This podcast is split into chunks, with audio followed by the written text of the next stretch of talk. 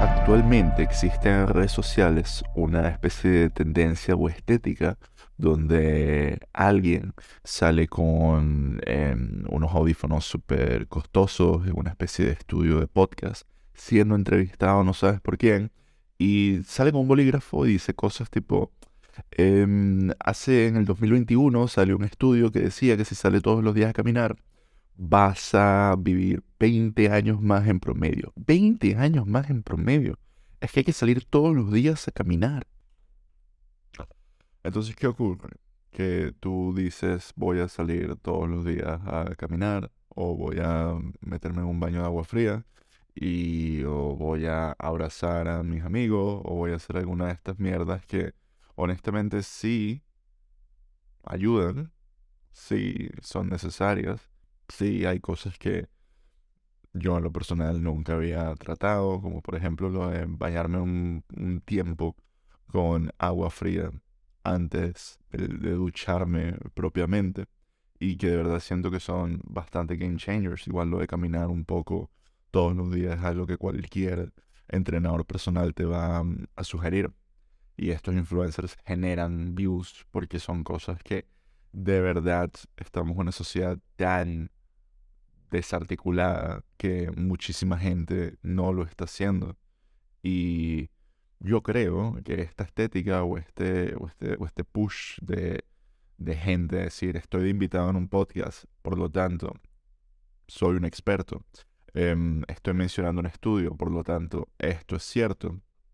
Yo siento en lo personal que en el fondo, como he venido diciendo en muchos de, estos episodios del podcast donde he estado hablando de Internet, es una capa de marketing y no significa que lo que diga esta gente sea falso, sea verdadero, pero sí genera una especie de estética de la verdad, estética de la intelectualidad, de la que muchos intelectuales son culpables, porque al final es así es como luce cuando alguien más o menos inteligente está, está hablando, lo está entrevistando, porque, bueno, porque el resto de su tiempo lo pasa en un laboratorio o en una oficina o haciendo investigación, volviéndose más inteligente. Y por eso está invitado. Entonces por eso es importante que, que, sea, que sea desde la perspectiva del invitado. Tiene lentes porque, porque lee mucho y es un podcast que parece ser... Hay gente que incluso se copia las cortinas de, del podcast de Joe Rogan para hacer pensar que están hablando desde el podcast de Joe Rogan y ni siquiera están en un podcast. Son ellos mismos grabándose como me estoy grabando yo. Entonces, hay, hay muchas cosas que yo creo que hay que desarticular ahí y es que si tú de verdad tienes algo que decir y que tanto tienes que decir en el newsletter y que por favor suscríbanse al newsletter hammerspace.substack.com eh, lo recomiendo hubo un tiempo que estuve hablando uno de los artículos lo voy a poner aquí en el link que hablé de lo que es un poco la bueno, mentira, también lo hablé en el podcast. Siempre lo he hablado, no sé, siento que estoy un poco repitiendo los temas, pero me gusta explorar este camino de lo que es la ventana de la creatividad. Existe para mí la idea de que hay una cantidad de cosas en las que te puedes volver un experto y es por así decirlo tu, tu cuento.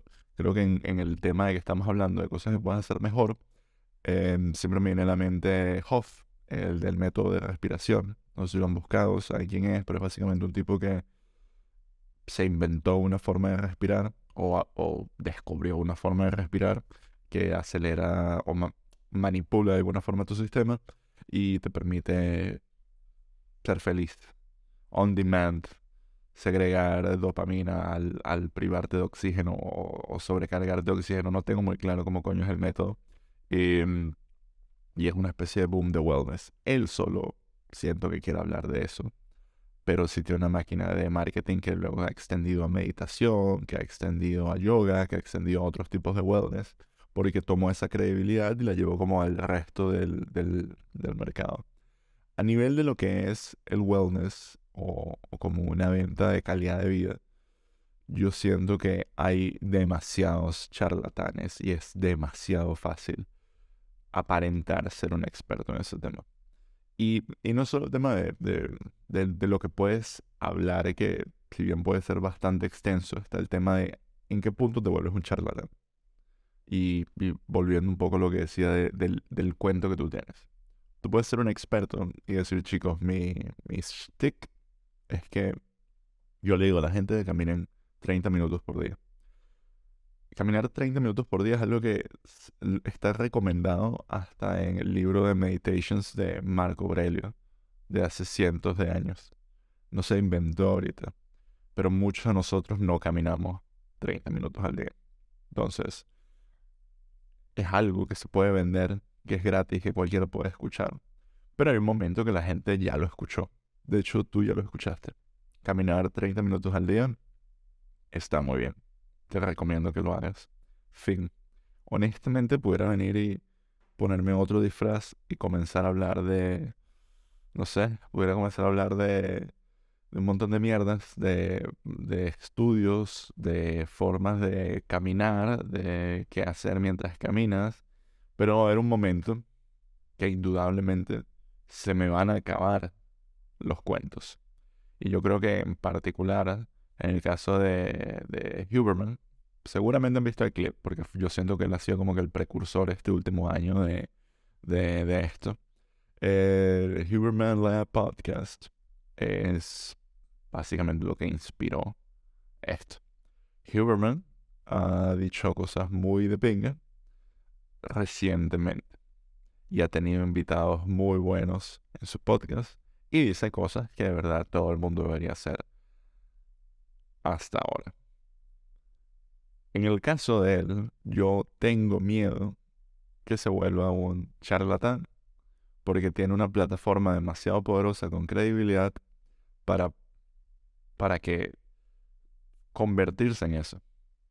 Va a haber un momento, como dije, donde se le va a acabar lo que viene a ser, ¿cómo lo pongo? La, la, la, salsa secreta que él vende. Se le va a acabar, el, la gente va a dejar de escuchar que hay que caminar 30 minutos al día y él va a tener que vender algo nuevo con la misma estructura de, de credibilidad que tiene hasta ahorita.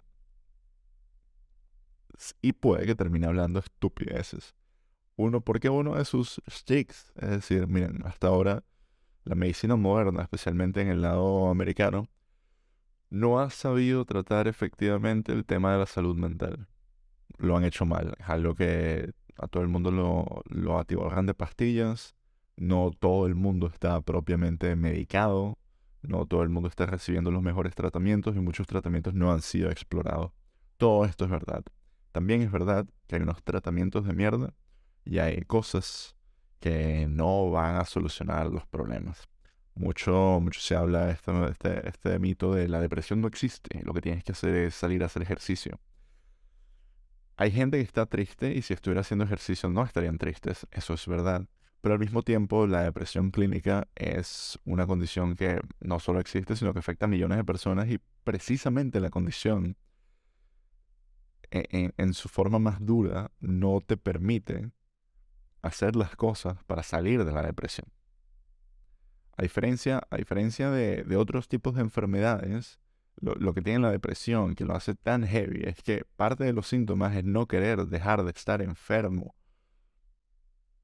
Suena, suena raro, porque yo creo que si le preguntas a cualquier persona deprimida, quisieras no estar deprimido, te dirían que sí, pero al mismo tiempo no tienen la voluntad, pareciera no querer cambiar. Pero es ahí, el, es ahí la enfermedad si yo estoy triste y me pongo a escuchar, em, no sé, canciones de mierda, de rompecorazones, y me pongo a escuchar placebo y a, esconderme en un cuarto oscuro, me voy a poner más triste. Capaz me siento un poco más acompañado y se aparte de mi proceso, pero me voy a poner más triste. Si estoy deprimido, no hay placebo que vale. No hay disco de mierda que vale. No hay canción de Bon Jovi que me saque ahí. Es una cuestión de posiblemente química cerebral. Entonces, se vuelve un terreno muy peligroso el vender soluciones a personas que necesitan tratamientos muchísimo más complejos. Y se vuelve un terreno muy peligroso el tratar de minmaxear la salud y minmaxear cosas como, como la pérdida de peso, como el ponerse, ponerse bien. Esto, en estos últimos meses he estado eh, tomando creatina porque siento que mi dieta la he mejorado bastante pero hasta cierto punto, cuando te pones a ver los efectos de la creatina y te pones a ver cómo se vende la creatina, yo tengo la percepción que la única razón por la que la creatina es tan popular es porque de todas las cosas que se meten los fisiculturistas y la gente del fitness, la creatina es la única que legalmente te pueden vender con muchísima facilidad. Tiene una capa de marketing que hace que cualquiera pueda ir y comprarse un pote de creatina. ¿Y es un buen suplemento? Sí. ¿Es un suplemento tan, tan, tan transformador? No. No va a compensar nada si estás haciendo algo mal en tu rutina o en tu, o en tu dieta o en tu forma de ver la vida. No es, una, no es, mágico. Pero algo te tienen que vender. Tiene que haber algún tipo de, de, marketing, de valor en yo sentarme a, a hacer videos. Y creo que lo mismo pasa o, le puede terminar pasando a alguien como Huberman de, vale, ya te dije que fueras a caminar, cosa que es gratis y en teoría cualquiera lo puede hacer a menos que no tengas piernas. Y es como, vale, ¿qué te va a vender? Y me da un poco de curiosidad. Hay muchas cosas que te pueden vender. Y caso de gente como Sam Harris, que es de estos otros, que también te dice un poco en plan, sal a caminar, hizo toda una plataforma de meditación que se llama... Um, ese fue el nombre. Eh, no me acuerdo cómo es el Waking Up. Lo comencé a googlear y era como que Waking Up, que originalmente se llamaba Waking Up with Sam Harris, lo cual es bastante gay, y al final se terminó cambiando el nombre a Waking Up. Me imagino que se volvió suficientemente popular, o se dieron cuenta que había gente que ya estaba durmiendo con otra persona y no podían despertar con Sam Harris además de la otra persona. Entonces, eso por el lado como que el único camino de un influencer es venderte algo. Sí, porque de eso tiene que vivir. No puede vivir de mandarte a caminar. Entonces va, yo siento que este carajo eventualmente va a tener que producir algún tipo de producto. Y si no lo haces bien, huevón, porque la plataforma que tiene tiene una credibilidad gigante, la plataforma que tiene es efectiva, los resultados que ha conseguido con la gente de verdad son buenos.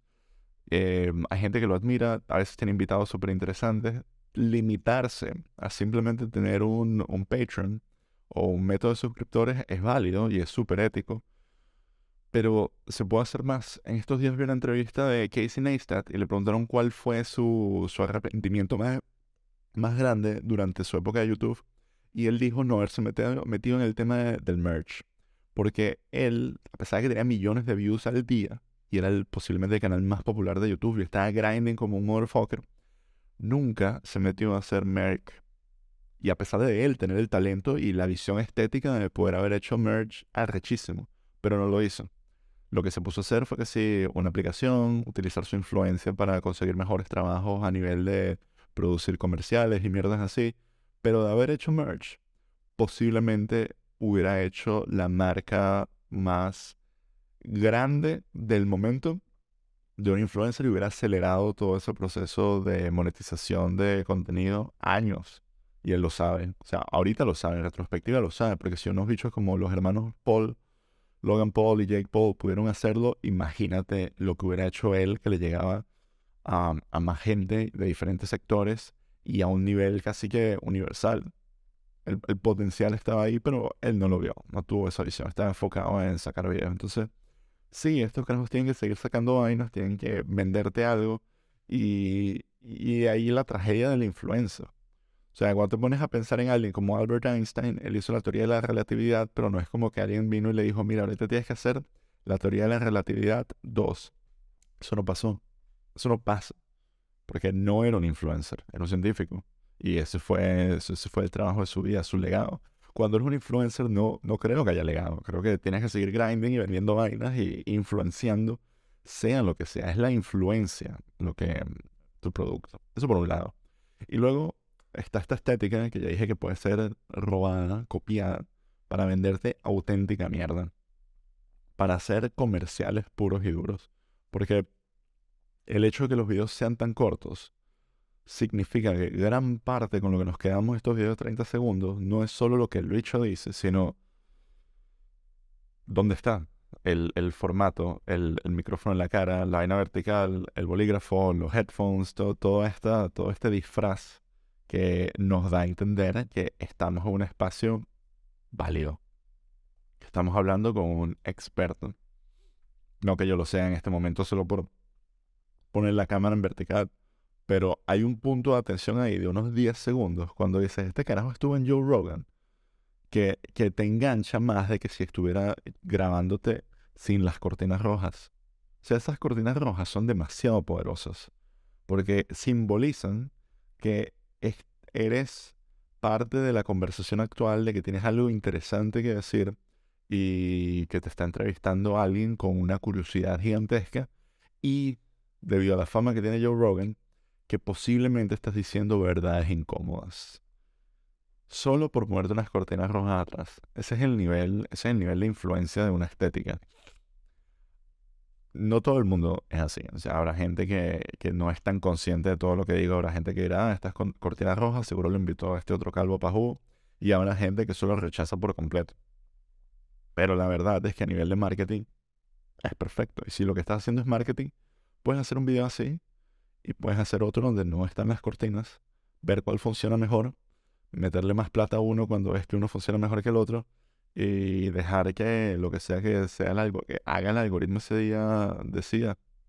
Entonces, nada, mi consejo, sal a caminar 30 minutos al día. Sí, mi consejo, eh, te deberías bañar con agua unos 30, agua fría unos 30 segundos antes de comenzar a ducharte como tal. Sí, eh, mi consejo, deberías también de vez en cuando ir a buscar un psicólogo si sientes que estás, que no tienes las herramientas posibles para cuidarte mentalmente. También pero hay muchas cosas que creo que también nos están tratando de vender que no valen la pena. Entonces, quiero decir que muchas gracias a todos los suscriptores de Patreon por su apoyo. Esto lo estoy dejando para el final. Si les gustó este episodio, denle like, compártanlo, mándenselo a su mamá y, y no mucho más. Espero que este formato se les haya parecido divertido. No lo voy a hacer más nunca porque no soy un maldito estafador.